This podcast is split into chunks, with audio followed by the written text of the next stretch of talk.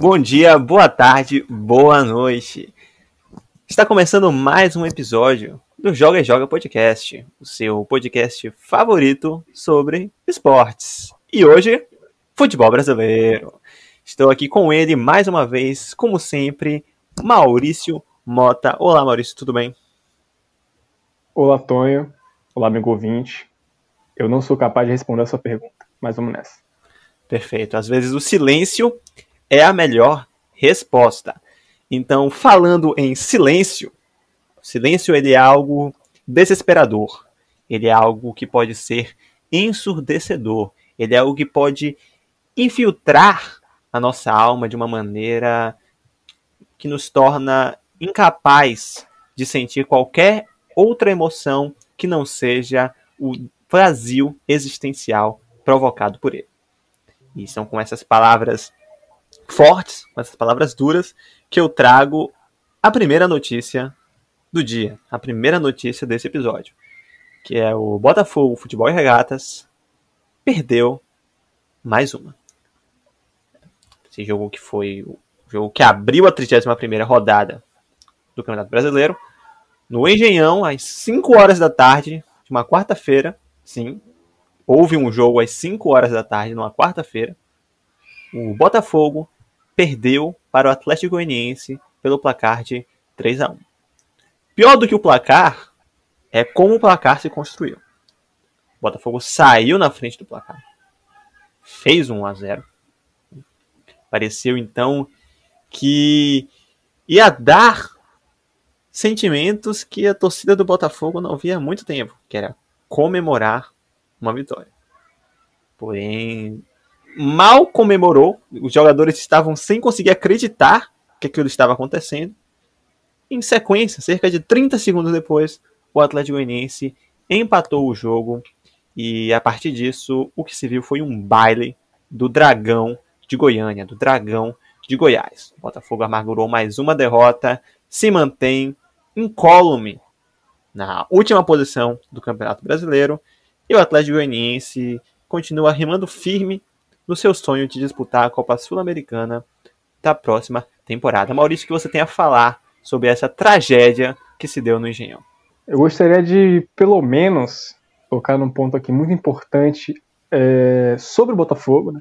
Tudo que o Botafogo faz é importante, mas esse ponto aqui é especial, porque apesar da péssima campanha, né, apesar de terem esboçado alguma esperança para o torcedor botafoguense, quando conseguiram vencer uma partida de futebol há algum tempo. O Botafogo conseguiu emplacar novamente cinco derrotas consecutivas. Dessa vez, quando você acha que é impossível o Botafogo surpreender, eles surpreenderam mais uma vez, dando a lógica que ia ser derrotado, mas, como você bem pontuou, perdendo de virada. Né? Ninguém imaginava que o Botafogo fosse capaz de perder de virada. Todo mundo imagina que o Botafogo vai perder de forma natural, né? Levar o primeiro gol talvez o segundo, às vezes o terceiro. Também é possível que haja um quarto, né? mas dessa vez o Botafogo conseguiu inovar e ser derrotado de virada, a essa altura aí, para o Atlético Goianiense, que tanto elogiamos, depois começamos a julgar, né? conseguimos sentir a dor do torcedor é, do Dragão, e eles finalmente conseguiram vencer mais uma partida de futebol, né? E aí, esboçando um sorriso no rosto do torcedor, que já não sabia o que era sorrir há algum tempo, é, especialmente depois de, da, da, derradeira tragédia que foi aquela surra para o Atlético Mineiro, e se mantém ali firmes e fortes na, na, meia, na meiuca da tabela, né, tentando beliscar uma vaga para a Sul-Americana. É um jogo que você, apesar de ver o Botafogo sendo favoritíssimo para perder, no fim das contas você não tem muito interesse em assistir não, né? Porque são dois times que, que você não projeta muita coisa além do que já está acontecendo para eles atualmente, que é o Atlético Goianiense ficar no meio da tabela e não, não cair, que também já não é já não era algum tempo esperado para a queda do Atlético Goianiense, e o Botafogo conseguir ressuscitar. Também não é esperado que o Botafogo ressuscite, por mais que doa falar isso. Botafogo já, já pode fazer sua o seu planejamento para a Série B de 2021, porque a situação permanece crítica. Estão numa situação muito preocupante aí. São nove pontos para conseguir botar a cabecinha para fora do, da zona de baixamento. Desculpa, torcedor, mas a verdade pode doer. Verdade pode doer, isso é verdade. E você tocou aí num, num ponto que foi fazer seu torcedor voltar a sorrir novamente. E se teve um clube que nessa rodada fez seu torcedor voltar a sorrir, foi o torcedor, foi o Esporte Clube Bahia. Né? Esporte Clube Bahia, que na quarta-feira também, às 6 horas da tarde, derrotou o Atlético Paranaense, o Furacão, na Arena Fonte Nova, pelo placar de 1 a 0 Maurício, o que, é que você tem a falar sobre esse jogo? O que eu tenho a falar sobre esse jogo é: Ah, eu tô maluco! Ah, eu tô maluco! O Bahia venceu um jogo de futebol profissional depois de 10 rodadas. Isso é completamente alucinante. Conseguiram colocar a cabeça para fora da zona de rebaixamento, que tava ali na. Né, naquela. encostando assim, a água tava batendo na bunda do torcedor do Futebol de Aço. E finalmente conseguiram vencer o jogo. Vencer um jogo jogando bem. Já, jogar bem já estava acontecendo é, em algumas partidas recentes do Bahia, mas não conseguiam vencer, porque por acaso, para vencer, você tem que fazer mais gol do que seu adversário, né? E o Bahia estava pecando nisso aí. Mas aí conseguiram empatar na última partida que fizeram contra o Atlético Goianiense e conseguiram vencer. Ainda mais destaque aí porque foi com o gol de um atleta da base, né? Que é sempre interessante você ver é, é, poder elogiar a categoria de base de uma, de uma equipe Ainda mais quando o jogador consegue subir e ajudar o time a respirar e não apenas ser vendido por uma micharia e depois ser vendido novamente por muito mais dinheiro do que esperado. Mas eu não quero tocar nesse ponto aqui. O ponto que eu quero tocar é: o Bahia venceu o Atlético Paranaense, o mesmo Atlético que, que talvez tenhamos exposto um esquema de corrupção da CBF, que ninguém sabia quando é que jogava o Atlético, se realmente jogava o Atlético. E aí eles venciam sempre, né? Por acaso eles venciam sempre. Depois que expomos esse, esse, essa falha na Matrix, eles empataram com Curitiba, empataram com São Paulo, que é mais difícil ainda do que você empatar com Curitiba. Se já é fácil vencer Curitiba, imagina São Paulo atualmente, né? Mas eu não quero falar disso agora. Não quero antecipar a discussão aqui. E perderam para o Bahia.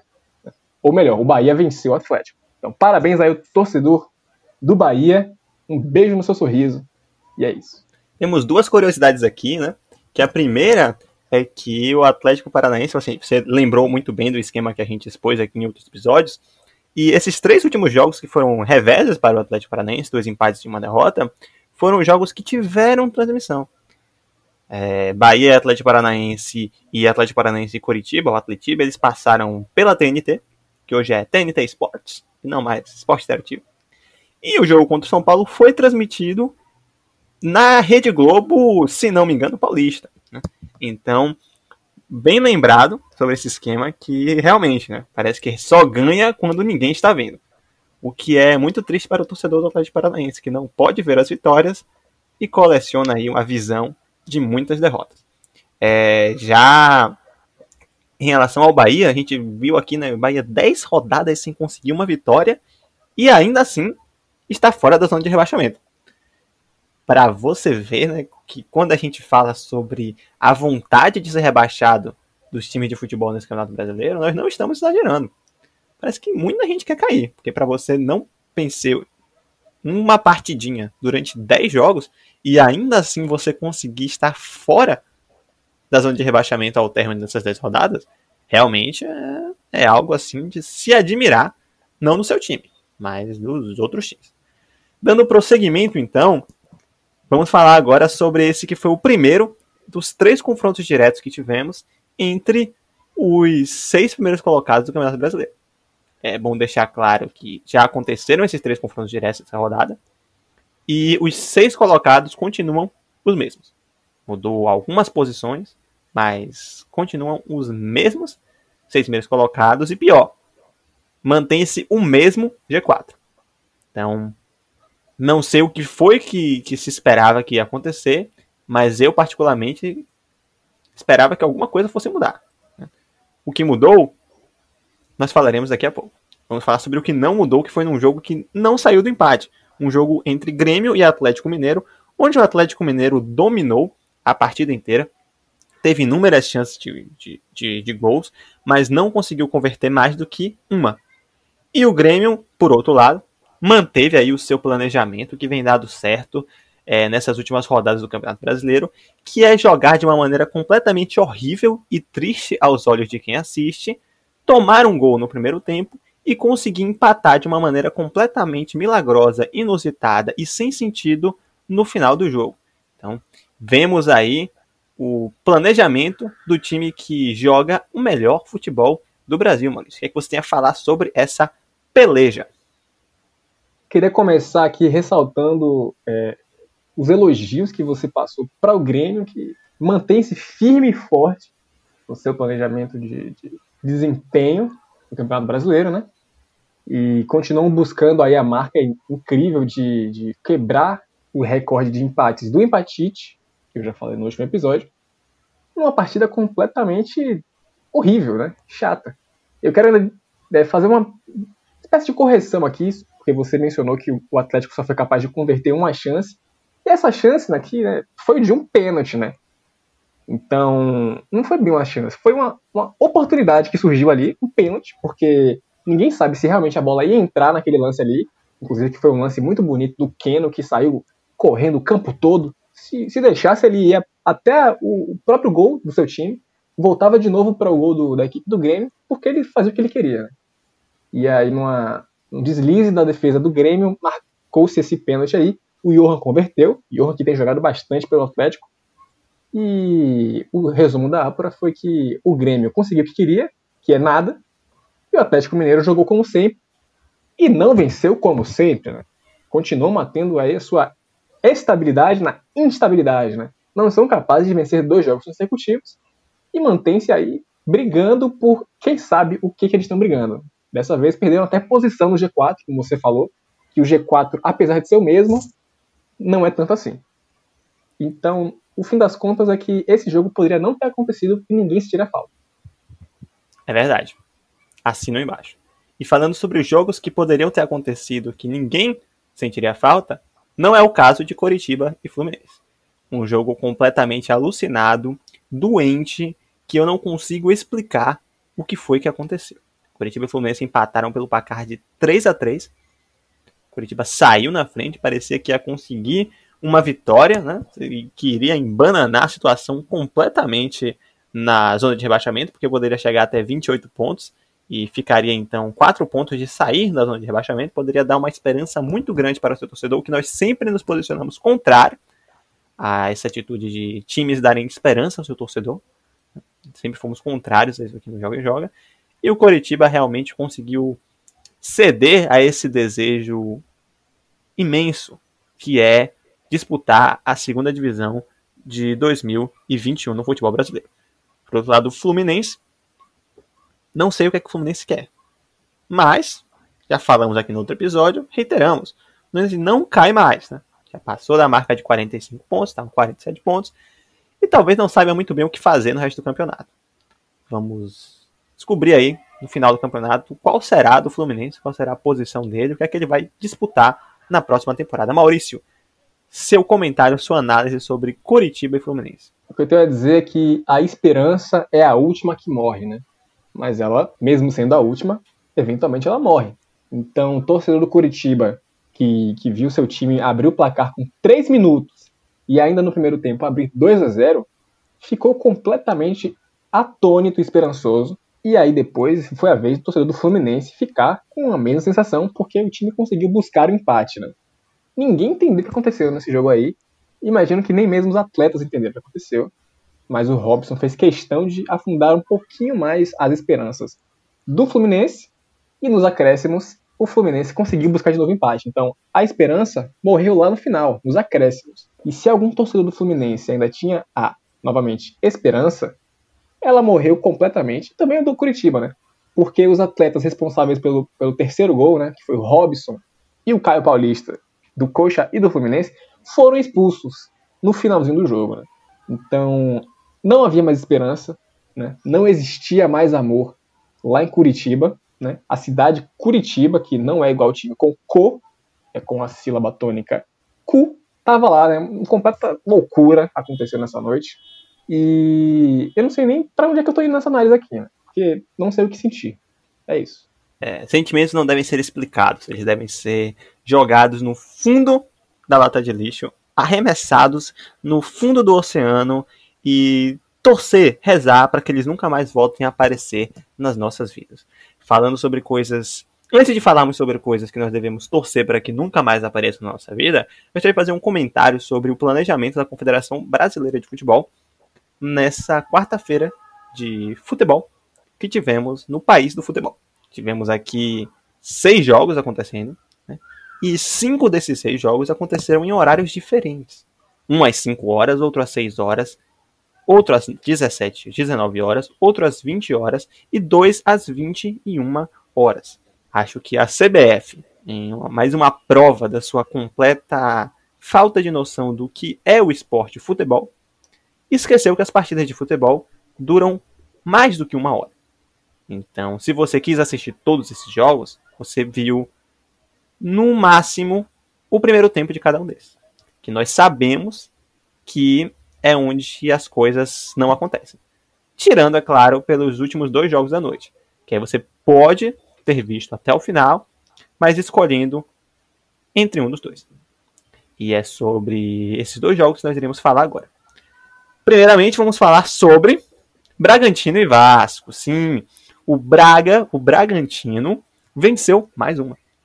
O Bragantino aí, quatro jogos sem perder, três vitórias e um empate nesse período, chegou a 41 pontos, goleando o Vasco da Gama por 4 a 1 e mostrando mais uma vez, corroborando a nossa análise aqui neste podcast, que o Bragantino não lutaria pra, é, pelo rebaixamento nessa temporada.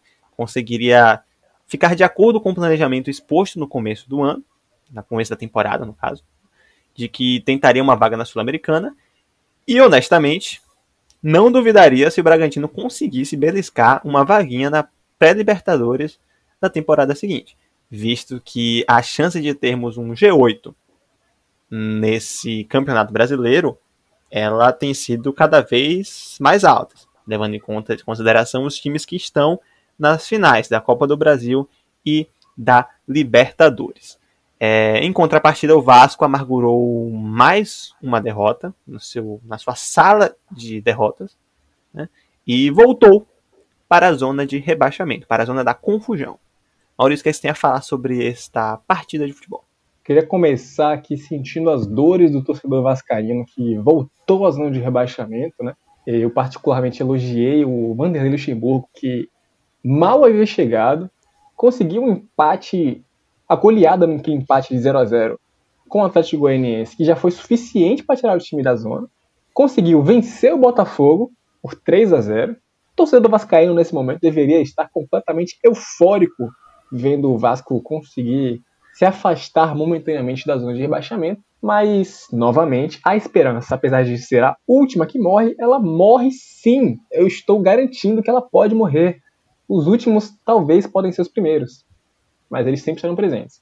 E aí perderam para o Coritiba, e agora essa derrota esmagadora aí para o Bragantino. Bragantino esse que virou o ano de 2020 para 2021. Já começou 21 com, com o pé na porta, né? aquela vitória impressionante sobre o São Paulo.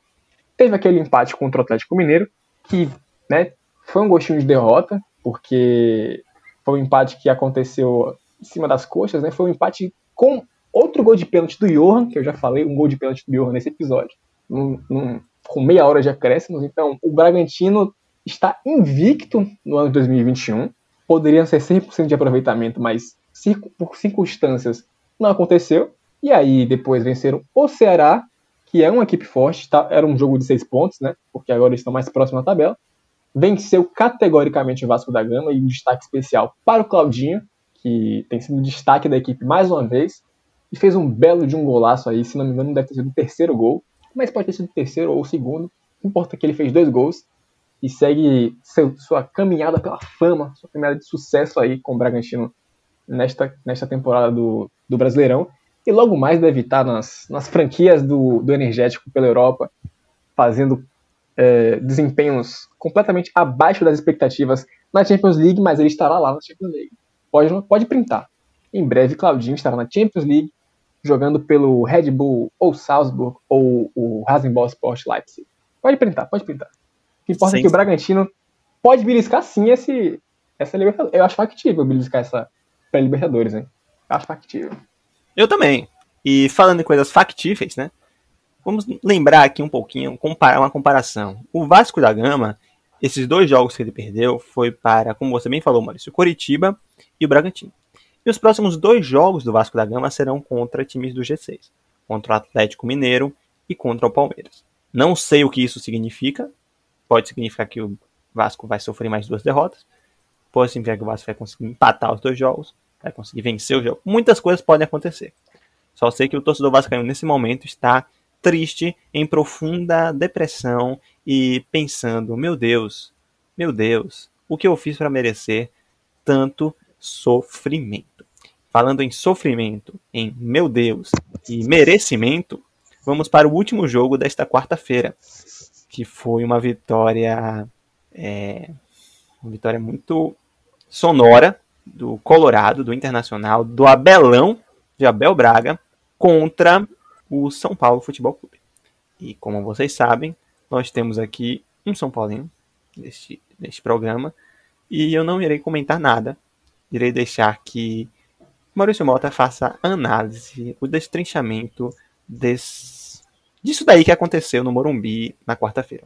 Pode fazer. Primeiro eu queria agradecer porque eu senti nas suas palavras quanto você está comedido, né? quanto você se solidariza com a minha depressão profunda, grave, que culminou com essa partida aí, esse 5 a 1 categórico Internacional. É, são agora sete vitórias consecutivas da equipe colorada, atual, atual líderes da competição, né? voltaram ao topo da tabela, com o Abelão. E se eu tanto falei que eles conseguiam vencer sem jogar bola, ninguém sabia como é que o Inter conseguiu aquelas cinco vitórias consecutivas, né? A mais expressiva foi justamente contra o Palmeiras, aquele 2 a 0 ali, foi uma partida de tanto do Internacional. Dessa vez, Abel Braga e o Internacional mostraram que também conseguem vencer jogando muito bem, com todo o merecimento, e mostraram que, independente do jogo ser não ser né, no Beira Rio, que seria a casa do Internacional, talvez eles tenham uma casa de, de veraneio aí em São Paulo. O Morumbi parecia, parecia ser mais casa do que o Beira Rio, né? se for comparar, por exemplo, com o desempenho da primeira mão, né, lá do primeiro turno no caso. Aos oito minutos, o Inter já conseguiu abrir o placar, né, com o Vitor Cuesta. Aos 24, conseguiram ampliar. E talvez o que tenha piorado a situação do São Paulo foi ter reduzido esse placar aí. Ainda no primeiro tempo, né, com o gol de Luciano. Porque isso pode ter dado a impressão para a equipe de que dava. Mas eu tenho que dizer aqui que não dava. A impressão que eu já tinha aos 8 minutos, com aquele 1 a 0 era de que o jogo contra o Bragantino estava acontecendo novamente e o resultado final mostra que não estava acontecendo novamente, porque contra o Bragantino foi 4 a 2 apesar do número total de gols ser o mesmo, né? isso não aconteceu. Né? O Internacional e Yuri Alberto, particularmente, não tomaram conhecimento de que o São Paulo Futebol Clube era o líder da competição, esse era um jogo é, difícil, isso não foi um jogo difícil. O Internacional fez o que quis, como quis, quando quis, e poderia fazer mais, né? Diga de passagem. Abel Braga fez questão de já descansar atletas ainda no segundo, no meado do segundo tempo, porque o Inter tem, tem um Grenal para jogar aí no final de semana. E a equipe São Paulina amargura agora quatro jogos consecutivos sem vitória. Então o time não venceu ainda em 2021. São três derrotas, né? Derrotas duras. Esse 4 a 2 para o Bragantino que eu já falei.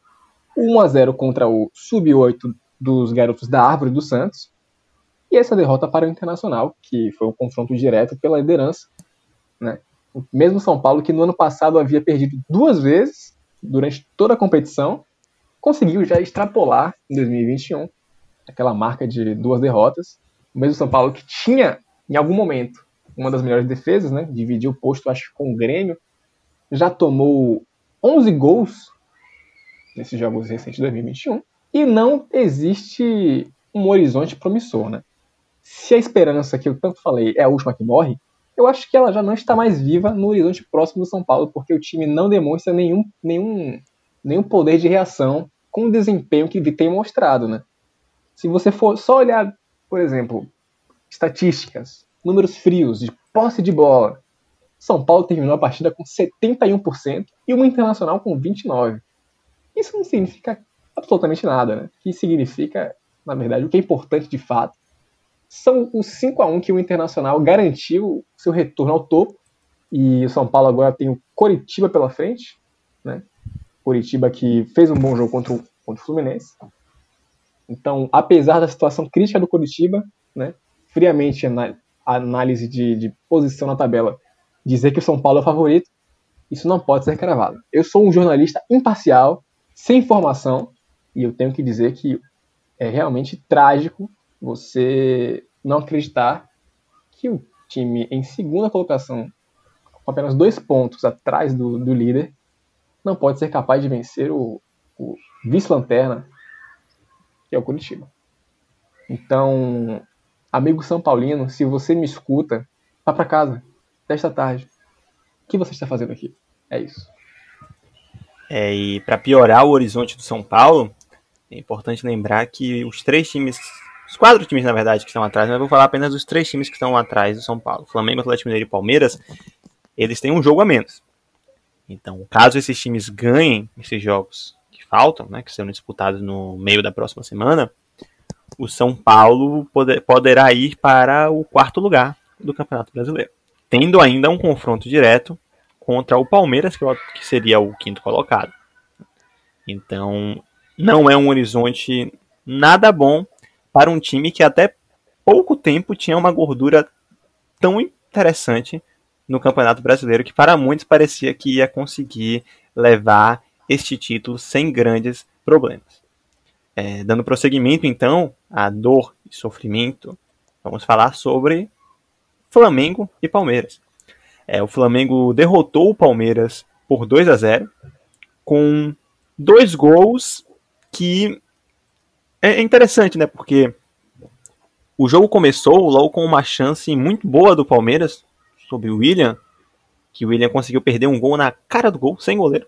E depois disso, o Flamengo dominou a partida. Né? Parecia que a qualquer momento iria sair do gol do Flamengo.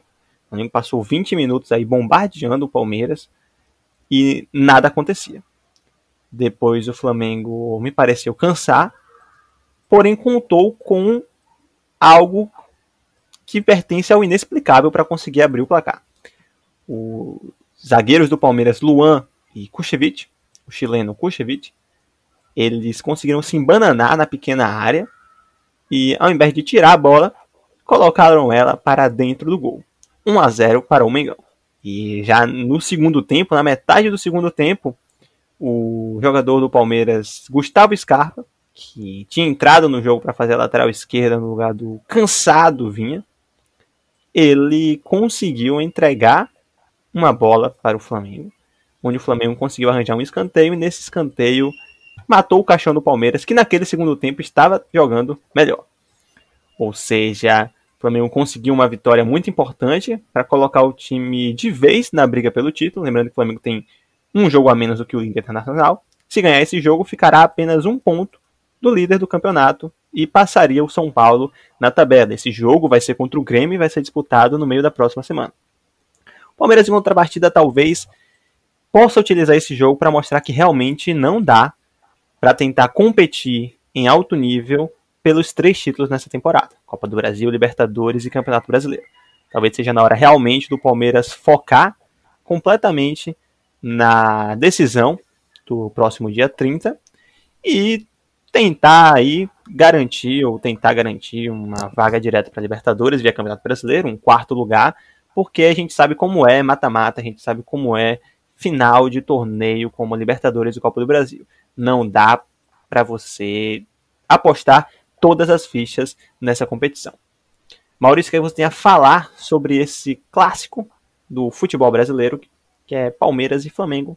Eu queria fazer é, trazer uma estatística aqui, né? Que agora o Flamengo conseguiu mais uma vez com o Rogério Senna engatilhar duas vitórias consecutivas, e dessa vez em especial após duas derrotas consecutivas, né? Então talvez a gente possa esperar na sequência aí dois empates consecutivos, né? Curiosidades. Vamos vamos acompanhar o Mengão para ver se isso vai realmente se consumar.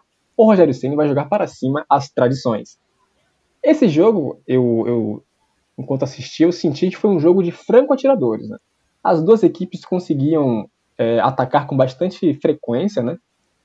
É, como você falou, o Palmeiras foi o primeiro a ter uma chance clara de gol, mas não aconteceu. E, se não me engano, foi próximo do final do primeiro tempo ainda esse, essa abertura do placar pelo Flamengo, naquele gol que foi completamente louco, né? É uma jogada completamente sem, sem nenhuma lógica, sem noção. Uma roubada de bola no campo de ataque do Flamengo. O Gabi, ex-Gabigol, conseguiu roubar a bola e promover aquela investida que culminou no gol contra do Luan. E o segundo tempo, novamente, foi um gol no final do jogo, né? Então, você aí que não gosta de assistir futebol, apareça nos últimos cinco minutos. Pode ser que você pegue toda a emoção que o esporte pode garantir, que é o gol. E no fim das contas, eu realmente queria pontuar aqui que agora o Flamengo voltou a depender apenas de si para ser campeão brasileiro, né? Depois de do desastre que foram perder para o Ceará e Fluminense consecutivamente, eles agora têm confronto direto com, com, com o Internacional, atual líder, e esse jogo a menos, que é contra o Grêmio, né? Então, não quero dizer nada, né? apenas levantar hipóteses, né? São os fatos. Mas será que podemos ver um Grêmio pegando um pouco mais leve com o Flamengo de forma a tirar o título do seu rival? Será que isso pode acontecer? Eu não sei. Não faço ideia. 2009, né? O Flamengo foi campeão e deu muito o que falar. Mas o time de Rogério Ceni conseguiu mostrar mais um desempenho sólido, né? Dessa vez ainda com William Arão na zaga, surpreendendo todos. Né? Os analistas ficaram atônitos, né? viram o Arão na zaga, acharam que o Rogério Ceni estava louco, mas essa loucura talvez tenha dado um pouco de mais qualidade, como ele podia esperar, mais saída de bola. E o Palmeiras ainda tem muito o que, o que se preocupar além do Brasileirão, né? Apesar de ser doído ser derrotado no jogo de futebol, estão em uma boa posição, podem garantir esse G4, porque talvez ninguém queira ficar no G4, né? Se ninguém queria ser campeão e o Inter se, se mostrou solista, talvez agora seja hora de ninguém querer ficar no G4, e essa pode ser a oportunidade do Verdão. Sensacional. E falando em o Palmeiras não querer, não achar né, inteligente ou é, jogar todas as suas fichas em finais de torneio mata-mata para garantir vaga na Libertadores, o Santos, por outro lado, parece achar que é exatamente esse o caminho porque poupou todo mundo num jogo que ainda faltaria tempo para a final, ainda faltariam nove dias para a final da Libertadores, poupou o seu time titular inteiro e saiu do Castelão em Fortaleza, no Ceará, derrotado pela equipe do Fortaleza que voltou a ganhar um jogo de futebol depois de eu não faço a mínima ideia de quanto tempo. Mais uma daquelas equipes que estão há tanto tempo sem ganhar que você até pensa que elas já estão rebaixadas, mas não, ela está em 14 lugar. Maurício, você ia falar sobre esse jogo de futebol entre Fortaleza e Santos. Eu tenho medo do que se passa na cabeça do treinador Cuca, porque a atitude arrojada que ele teve de colocar novos garotos da árvore para jogar essa partida contra o Fortaleza, é, faltando tanto tempo para a final, eu achei um pouquinho estranho, né? Mas foi o que aconteceu. Fortaleza agradece bastante né, Diga de passagem que isso poderia não ter acabado dessa forma, né? Porque o Jean Mota ainda perdeu um pênalti no primeiro tempo, não foi capaz de abrir o placar para o Santos. Mas o segundo tempo foi do Fortaleza, que abriu o placar com o Juninho. O Elton Paulista ampliou e depois de respirar por aparelhos por tanto tempo, o Fortaleza consegue dar um suspiro de alegria ao vencer um jogo de futebol. Fazia sabe-se lá quanto tempo, né? Talvez o torcedor tenha ficado em choque, sem saber como reagir a isso, num momento tão crítico, ao ver, por exemplo, o Bahia, que é um dos times que brigava ali por posição fora do Z4 com o próprio Fortal, vencer sua partida, mas a equipe, a equipe cearense conseguiu se, se afastar um pouco mais da zona da bagunça. Sensacional. E falando em zona da bagunça, quem achava que poderia suspirar nessa rodada caso conseguisse um triunfo e poderia sonhar com a saída do Z4 foi o Goiás, que teve seus sonhos destruídos numa derrota avassaladora no Serrinha, em Goiânia, para o Vozão, para o Ceará. Esse que voltou a figurar entre os 10 primeiros colocados após encher o time esmeraldino de gols. Né? Temos mais um caso de ebola nessa rodada do Campeonato Brasileiro. Né? É, ebola na rede de tantos times que eu nem sei mais sobre quais falar.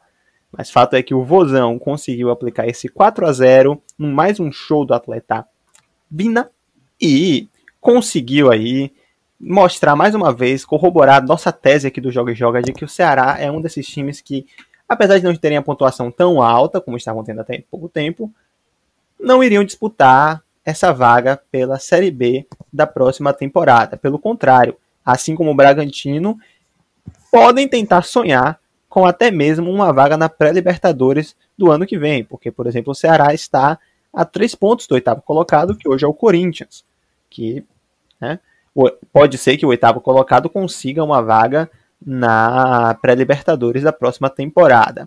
Maurício, você tem a falar sobre essa vitória aterrorizante do Ceará. Queria destacar que, é, novamente, uma, uma equipe que se mantém firme e forte ao seu padrão, que é o Ceará, e são tão estáveis na instabilidade, né? Eu acho que depois do Internacional, com essas sete vitórias consecutivas, o Ceará é a equipe mais estável do campeonato, porque é categórica a capacidade deles de serem derrotados e vencerem na sequência, e depois serem derrotados novamente e vencerem mais um jogo. Dessa vez a vítima foi o Goiás. O torcedor esmeraldino está completamente eu não sei nem qual é o adjetivo que eu posso usar. Né? É, é um perigo. O futebol brasileiro está se tornando uma loucura. Mais do que já era, né? Especialmente nessa rodada aí, tivemos três placares elásticos com pelo menos quatro gols. É, a ser o Bragantino contra o Vasco, o Internacional contra o São Paulo e o, o Ceará contra o Goiás, né? Eu tenho medo do que pode acontecer, porque na última rodada já tivemos mais goleado.